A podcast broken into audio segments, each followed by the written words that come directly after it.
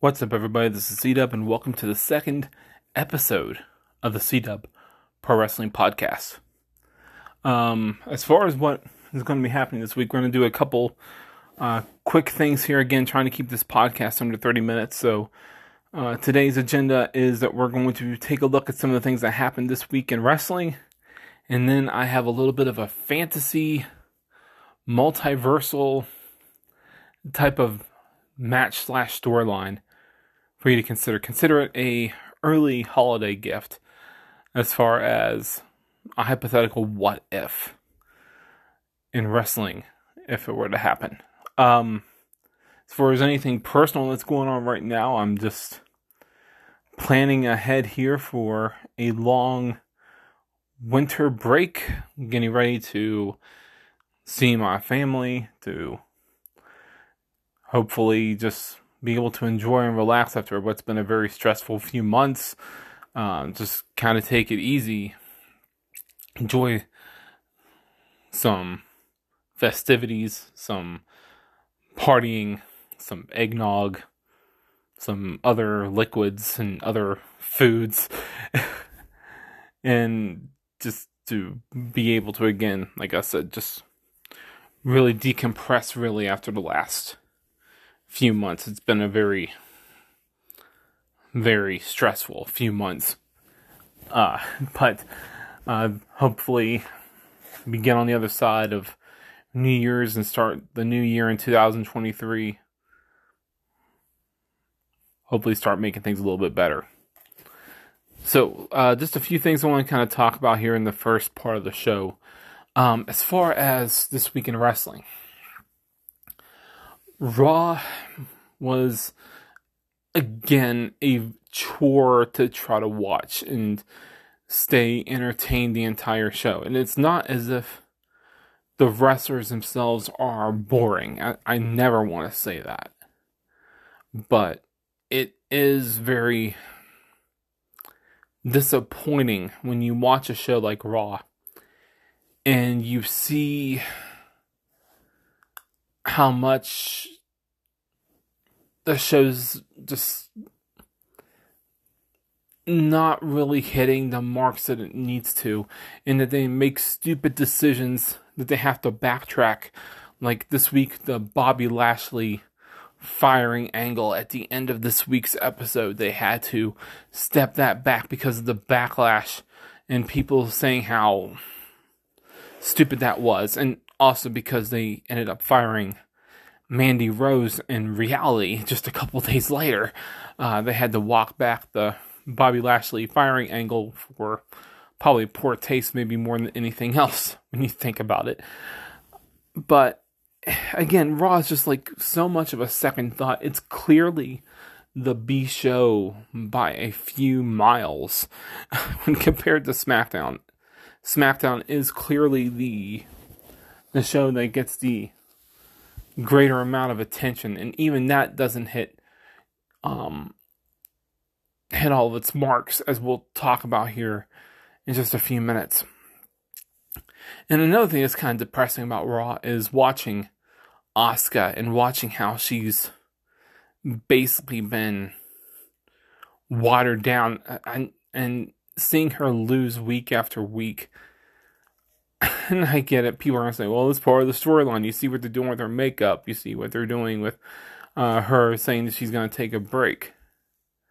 That's all well and good, but let's just, you can bring her back as Kana. You can bring her back on T V. She's always going to be treated as an afterthought in this women's division, which is just unfortunate because, to me, to be honest with you, Asuka's the best wrestler in that women's division, especially now.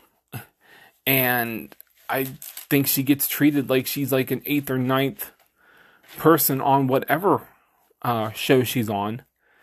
And that's really disappointing. In fact, a large reason why she was the women's champion on uh, on Raw in uh, two thousand twenty when the pandemic hit was because uh, really they the company felt like they had no other options but to put her in that position. And I think that's a major disappointment. I think she's someone that you could have really pushed and ran with. Uh, but instead, we've gotten this watered-down makeup on, dancing around, acting acting non...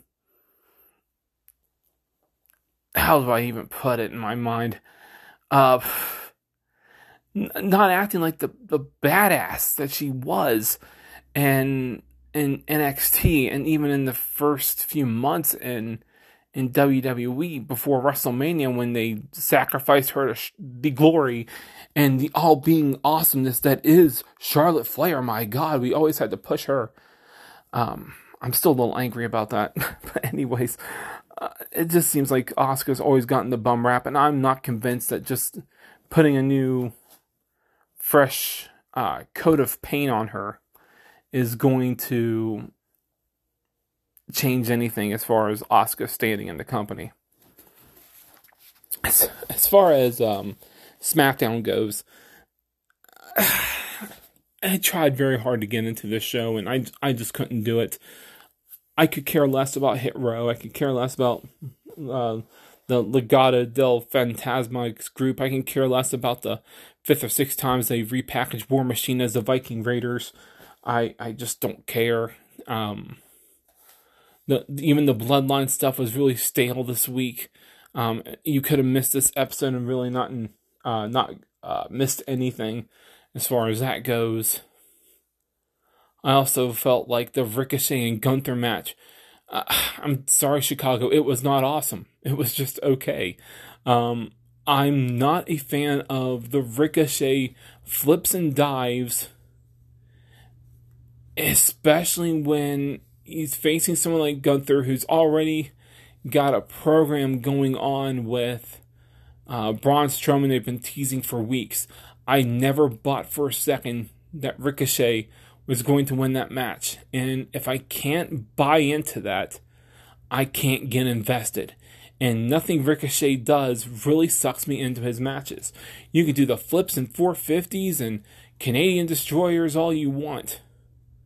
But if you don't do anything between the moves that gets me sucked into your matches and makes me care, I will not pay attention as much as I probably should. And I'm just being honest. Um, and as far as Gunther goes, Gunther's had much better matches, especially within the last year. Um, I would point to any match that he had with Sheamus as being a better match than what we got on, on SmackDown. And again, that's not discrediting the athleticism of Ricochet. I just think always with Ricochet, there's something missing in the character beats that he can, or the company, maybe that's more appropriate, the company can take turns in developing his psychology and developing his um, his character to the point where you're going to care about his matches. Because if I want to see people just do four fifties and spl- uh, splashes, I'll watch G C W. I'll watch independent wrestling. I, I can see people do it just as well as Ricochet uh, on the independents. Ricochet has a major name for himself over the last several years, going back to his days in New Japan Pro Wrestling. I would hope, and even till Lucha Underground, I should say that too. He was in there. Um, I think it was Puma, I think was his character's name. But anyways, so this tells you I know what I'm talking about with Ricochet. He's got to find that way to connect the dots, and I don't see him connecting the dots. Again, I'm just a, a fat dude saying this on a podcast, but I'm just saying as a consumer and as a viewer, he they they need to do more with him. They need to tell more of his story, make me care about Ricochet instead of lackadaisical promos and being wowed by the fact that he can do a senton splash or a four fifty splash or a shooting star press. You know, again, what do you do? A lot of people can do that today. You have to do more to stand out. Just my two cents. Speaking of standing out, A E W. I have to give them credit this week. Uh, Dynamite was enjoyable for most of the show, but I am going to continue my argument with the Gunther and Ricochet match to the M J F and um, uh, Ricky Starks match. I could not get into that match. And the reason is, is because if you book programs on top of each other, especially when you have a larger name like Bryan Danielson already waiting in the background, you kind of get the idea that they're not going to give Ricky Starks the win over M J F, especially so early in his title run. So I never could get emotionally invested into the match. And one promo isn't going to do that. You, one promo is not going to get me to believe that Ricky Starks, who was off T V for a long time and and, and uh, maybe won this tournament and won this battle royal, I just couldn't see him beating M J F, especially after all M J F's kind of done over the last few months.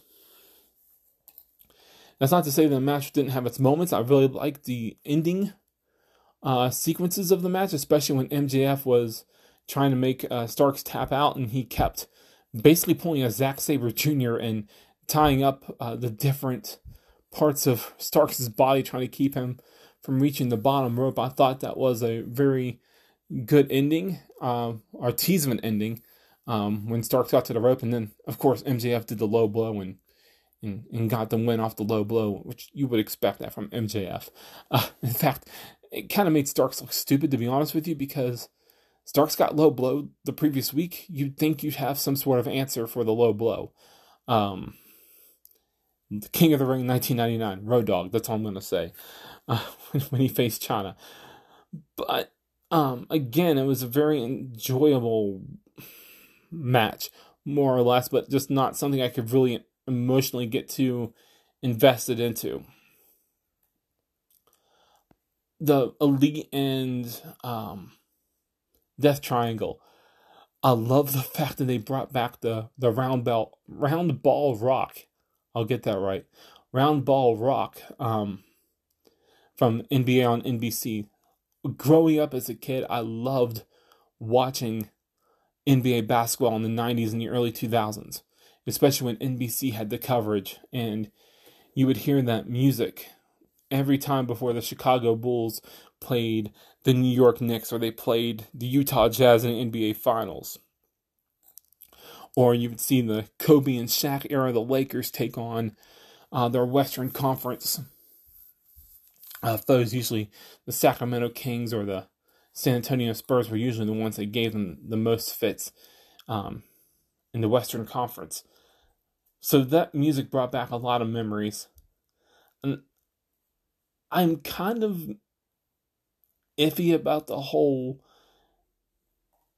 I, I don't see why they had the Elite lose again this week, because now it kind of makes everything more choreographed as far as this fact that we're, we are going to get to a seven-match series. I mean, we already kind of knew that, but um, having them down three one, it just telegraphs that they're going to win match five and match six, whereas if you wouldn't have done a two two tie and having the Elite win this week and making it a two two tie, it makes each of the other two matches coming up here much more unpredictable, especially match five. I would definitely argue would have been much more unpredictable, because from match five, you can probably predict who's going to win match six. But again, enjoyable match. Um, the whole ankle injury uh, thing for Nick Jackson was very entertaining, and the fact that the Death Triangle used those hammers again uh, to uh, get the win is a, is a nice character beat. And now next week we're going to get a no disqualification match to make the hammers and every other weapon legal. Is kind of another fun um, development here. But again, if if I were booking, I would have just made a two two tie and would have um, stoked up more interest for, for match five. But the big story, Action Andretti, who sounds like he's the missing son of Mario Andretti, got the win over the Ocho Chris Jericho. I remember watching the show live and Jericho making the riff about how he was going to um, beat this jobber senseless tonight or something like that. And I just kind of knew it was like, this is going to be a, a close match. Uh, because when if Jericho's going to go out of his way to mention the jobber he's wrestling, it makes you know he's not going to just roll over somebody. Um, if he wasn't going to put someone over, at least with a, a good competitive match, he wouldn't ever mention them. Uh, but to see him actually lose to this guy in the in the biggest shocking um, result since the one two three Kid beat Razor Ramon. Um, thirty years ago, God, I'm getting old. Uh, but thirty years ago, that's a uh, that was a great moment there. Uh, whether they follow up with it, with Andretti or not, um, I know if I were booking it, I'd, I'd have uh, Jericho continue to try to beat this guy time after time. I'd do three or four matches with him, and, and Andretti would find a way each and every time to beat Jericho, and then. Even when I had Jericho beat Andretti, I'd have Jericho lock on the uh, walls of Jericho so long that the referee would reverse the decision and give the, the match to Andretti by disqualification just to watch Jericho lose it even more. That's that's honestly what I would I would do if I had the the pencil, just to, just to see and have Jericho just completely lose all sense of. sense of self that even when he beats this guy, he can't really beat him. Uh, but again, fun stuff, and uh, it'll be fun to see where it goes there with A E W. God, I've already gone fifteen minutes over this. Um, so, last thing. Royal Rumble, I heard a rumor that apparently because Carl Anderson was supposed to be doing some New Japan dates, and has been defending the Never Openweight Championship in New Japan, that there's a rumor that a New Japan Pro Wrestling legend is going to, as a as a make-good to New Japan, is going to be entered into the Royal Rumble um, to, to be spotlighted for the company. Kind of like what they did with Mickie James uh, a year ago in the Royal Rumble. So the rumor I read this morning, which again, rumors, you just, you have to kind of believe what you know, not what you hear. Uh, so I'll believe this when I see it. But the rumor is that Minoru Suzuki is going to be an entrant into the Royal Rumble.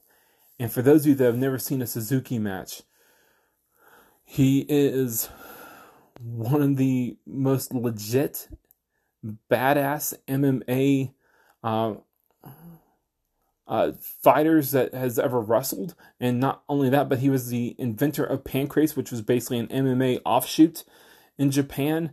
Uh, he's legitimately one of the toughest dudes you ever will see in a in a, in a competition.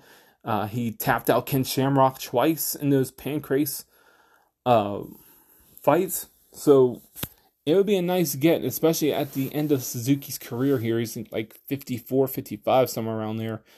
To have that moment to be entered into the Rumble, just to, like, even though you know he's going to be eliminated. Uh, but it'd just be a nice little moment to have him show up in the W W E and have that type of uh, moment. Again, if I had the pencil, I'd put Nakamura in the ring at the same time as Suzuki. I'd have Nakamura basically in there.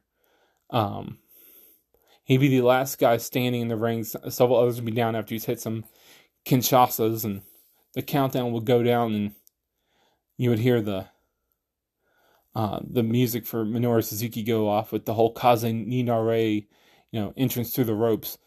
And I would have just Nakamura staring at Suzuki like, you're not supposed to be here, you know, shock. And, and, and Nakamura, whether you love the guy or hate him, I absolutely love him. But Nakamura is a great facial expression guy. And he would sell that moment like you couldn't believe. Um, which again, that's another story of them not using Nakamura as well as they could. But again, this would be a really nice moment for both Nakamura and Suzuki, who had matches in New Japan, to kind of face off again this time in a W W E ring during one of the biggest matches of its calendar year. So just keeping keep an ear or an eye out for that. That may happen uh, come the end of January. All right. I'm going to take a little bit of a break here. When uh, the musical interlude is done, for you it'll be nine seconds. For me it'll be a few minutes here uh, while I get a drink of water. Uh, but when I come back, we're going to talk about a fantasy wrestling matchup for the week. Back in a second.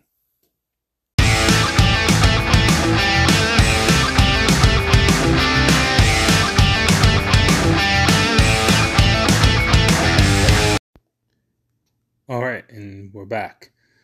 So let's talk a little bit about a fantasy match. I'm going to try to do these once in a while here. And this is just kind of a fun what if type of segment. Nothing to be taken too seriously. It's basically saying if I had a time machine, or I had some sort of multiversal plot device, or if I had Doctor Strange who could open up the multiverse, you know, what things would I put together as a wrestling fan that I would want to watch and see happen? So when I was thinking about this, the first match that came to my mind was this, because we never really got to see this. And it's something as a fan of psychology and a fan of promos and a fan of prolonged storylines that would tell a great story. It's something that I think would be very entertaining for those that get wrestling. And I mean truly get wrestling, as far as having a prolonged story that can be culminated with something truly resonant. So for that, for this first episode, we're going to take two men who were both active in the year nineteen ninety-six. So this isn't going to be much of a divergent type of match or dream match, but it is one we never got to see. I'm going to take the seeking redemption, the having slayed his demons temporarily through the power of the Bible and his studies of the Bible, Jake the Snake Roberts from the W W F. Yes, the same Jake Roberts who had the Austin three sixteen promo shot on him during the King of the Ring tournament in nineteen ninety-six. That Jake Roberts taking on a man that he mentored and taught and helped develop into the man and the wrestler that he became. The cult leader of the nest. The cult leader of the flock in W C W. Yes, the Raven. Quoth the Raven nevermore. Scott Levy slash Raven would be the man I would put against Jake Roberts in my first ever of these fantasy matchups. So how would this play out? How would I do this? Alright, so this is X Federation, right? Just, I don't care if you want to put this in W W F, W C W, E C W, you know, the high school gym right down the street from you. Whatever. Whatever federation you want to put it in. I would have these two be basically what Jake Roberts was in the eighties into the nineties. Both these men would be working as the face and the heel doorway to the main event. Because if you think about it, from the eighties and nineties, most of the wrestlers who were working their way up from Hogan, or maybe even coming down from Hogan, ended up facing Jake Roberts at one point or another. So to that effort, I would put Jake and Raven in a similar situation as both face and heel, working with younger talent and maybe even older talent working their way down from whoever the champion is. The point of this storyline is that both of these men, of course, know each other, but they're being deliberately kept apart for months on end. And you only start building up to their eventual confrontation and in weeks preceding a major battle royal. And it would just be the slightest thing, like the commentator would maybe make a mention of Raven learned from the best in the business, like Jake the Snake Roberts. You know, just something off the hand like that, or, you know, Jake Roberts. I wonder what Jake Roberts thinks about what Raven is doing. You know, having taught, you know, Raven a thing or two about the wrestling business. I would even have the two of them maybe in the backstage area, or even in Raven's case, maybe even sitting at ringside during some of Jake's matches. Or Jake sitting, standing in the backstage area, being seen watching Raven do his thing. And then, whenever you decide to pull the trigger and have the match happen, at that battle royal, whether it's a battle royal, Royal Rumble, whatever, the point is that that confrontation would be the first time ever that those two men would stare at each other within the ring.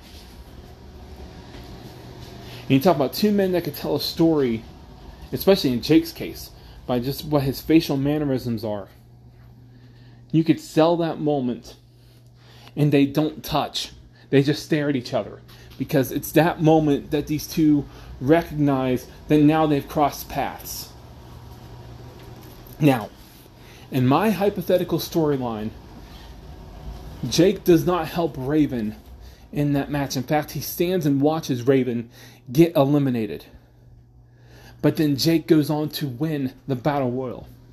And Jake would then go on to challenge whomever the champion is at the big event in, say, three or four weeks. And then I would continue to have Raven sitting at ringside. Now, I would not have commentary at all make note of Raven be, being eliminated while Jake did nothing. That's what I would use for one of the precipices of what's about to happen. So Jake gets his title match, which, by the way, if you watch old W W F, W W E, Jake really never got a world title match. Very seldomly, and of course in some house shows, but never really on T V if you think about it. So you would hype this up as a big deal. So during this world title match, Jake hits the D D T on the champion. But in the process, he accidentally knocks over the referee. Jake's got the guy covered. He do a visual pin. One, two, three. But there's no referee. The crowd's counting and going nuts. Jake gets up to shake the referee, to wake him up.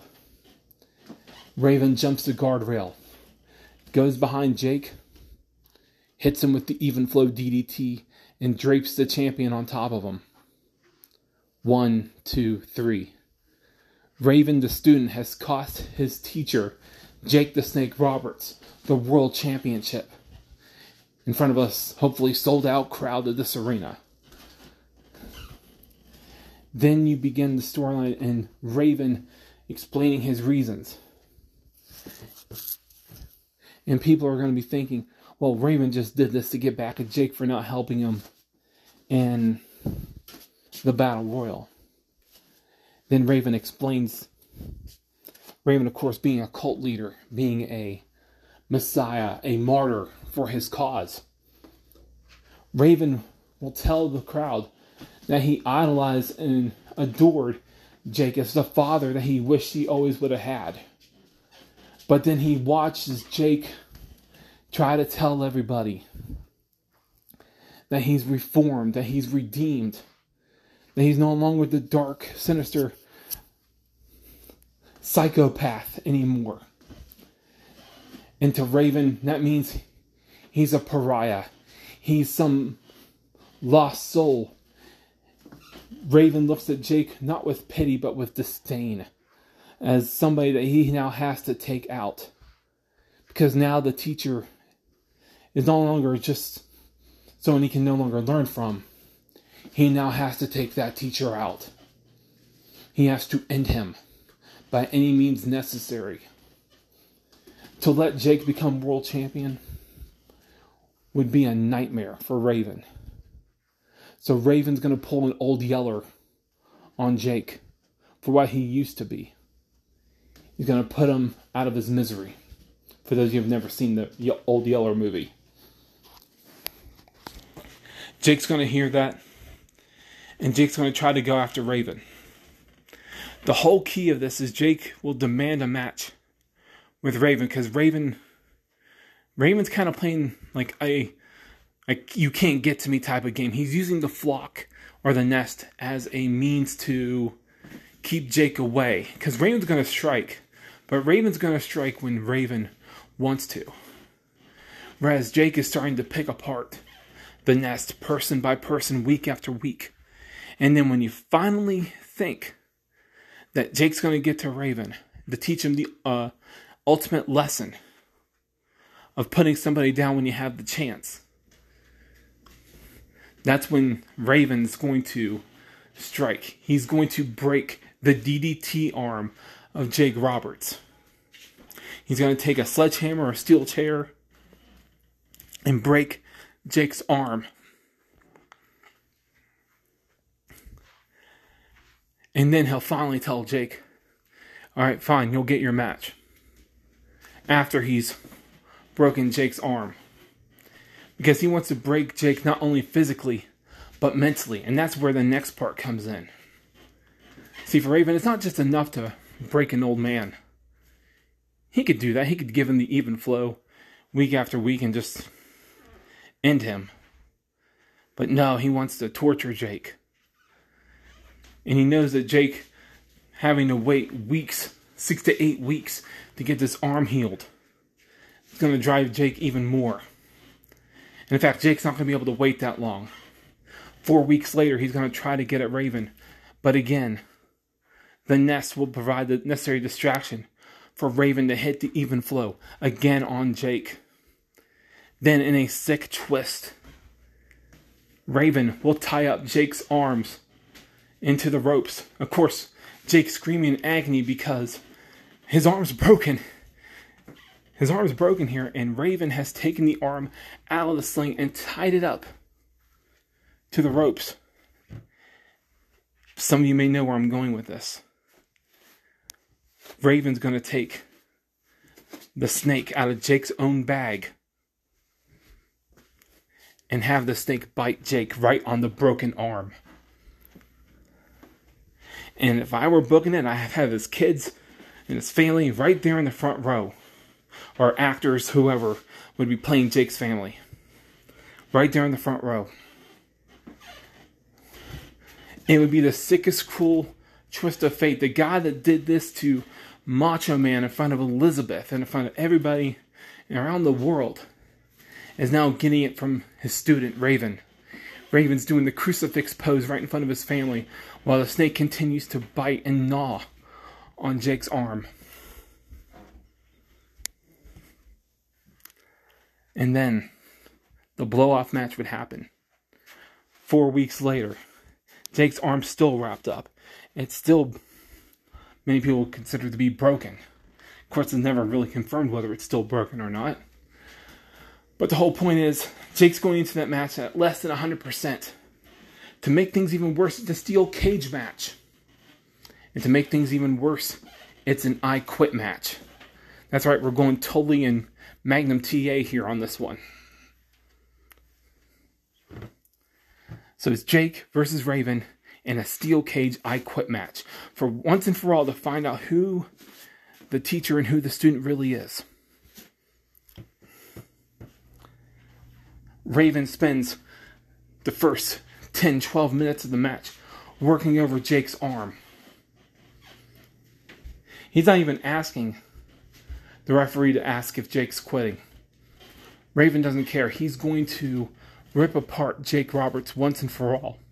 He's not even going to give him the option of quitting.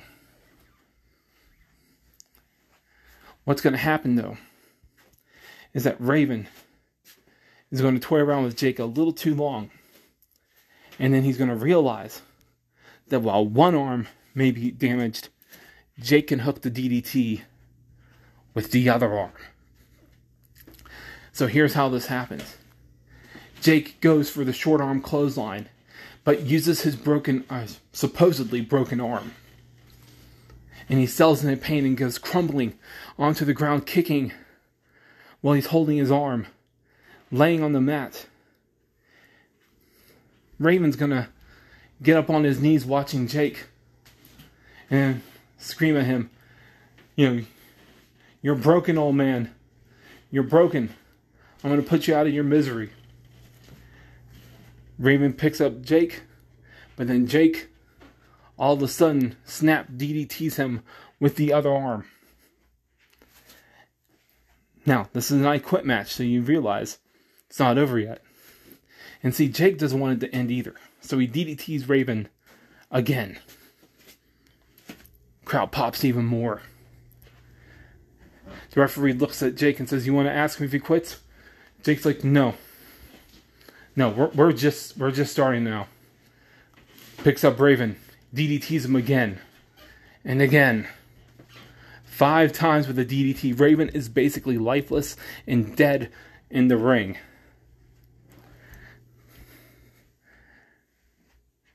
Jake unwraps the arm that was supposedly broken. It's been fine the entire time. So then Jake starts slapping the lifeless body of Raven. "What's wrong? What's wrong, Scotty? What's wrong? We're not done yet. No, no, we're just getting started." Then he takes Raven, ties him up to the ropes, takes handcuffs, and handcuffs Raven to the cage. Takes a steel chair, wrapped in barbed wire, and then grinds it against Raven's head to bust him open.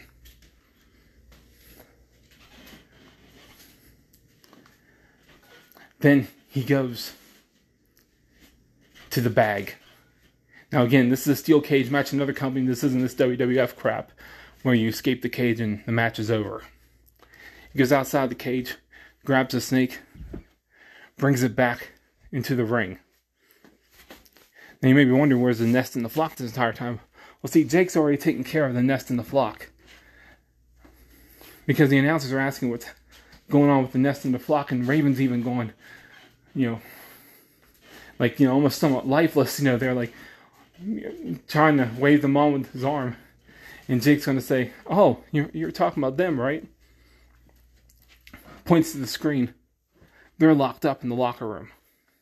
He's got a forklift or something right in front of the door. They can't get to Raven to save their leader.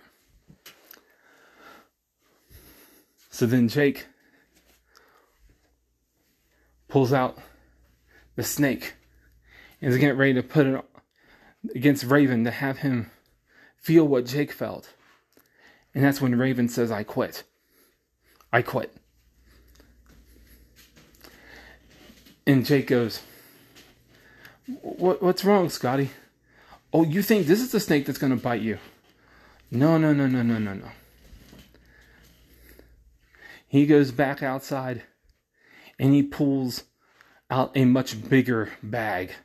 We're talking like, if any of you are old school fans, like the Lucifer type of snake, a giant python type of snake. Pulls it out. And that's the snake that's going to bite Raven at the end here. The moral of the story is this. Jake Roberts always said in his promos, "You don't play with people like me." Because people like me, we just don't play. So then Jake can go on saying he taught the student a lesson. And then Raven, being the sick person that he is, can say that he brought back that old sinister, sinister side of his master, his teacher, Jake Roberts, and made Jake whole again, thus proving to his flock in his nest that Raven's way is the way.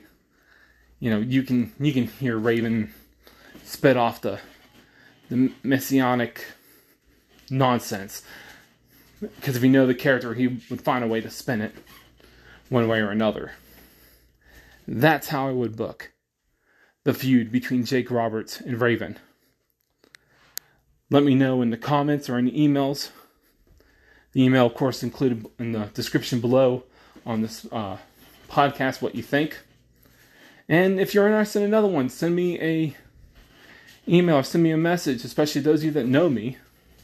Send me a message to let me know what hypothetical match you would like to see, or how you would book this match if it were to happen. Alright, so that's going to do it for this week's edition of the C-Dub Pro Wrestling Podcast. Uh, there will be a special holiday edition uh, coming up here sometime during the holiday weekend. In fact, I may record a little bit earlier and have it drop right on Christmas Eve or Christmas Day. Of course, uh, no obligation to actually listen to it until much later. And then, if there's going to be another show, there'll probably be one right before New Year's Eve. So there may be two coming up next week. Also, as a final note, if you have an opportunity to listen to a podcast this week, I highly encourage anybody uh, to go out and listen to the Gentleman Villain podcast uh, that was dropped this week. And it's the second to last episode because William Regal is going to be leaving the podcast to focus on what's assumed to be his W W E N X T obligations going forward. But there's a podcast where he had sent the uh, host a list of the do's and don'ts of wrestling. It's a thirty-minute listen, and I think the list starts about twelve or thirteen minutes left in the episode. So at about the seventeen or eighteen minute mark, give it a good listen, because that's a guy that's been wrestling for several decades, into his teens, probably maybe even earlier, and talking about what is expected for wrestlers, what's not expected for wrestlers, and what are just some good things to do for today's up-and-coming wrestlers. So take a look for that again. It's Gentleman Villain. Uh, you should be able to listen to it on whatever podcast thing that you have. And again, that's non-solicited. I'm just telling you, it's a darn good listen. Alright, so again, this is it for this week's C-Dub Pro Wrestling Podcast. This is C-Dub, and until next time, the bell is rung. Ding, ding, ding.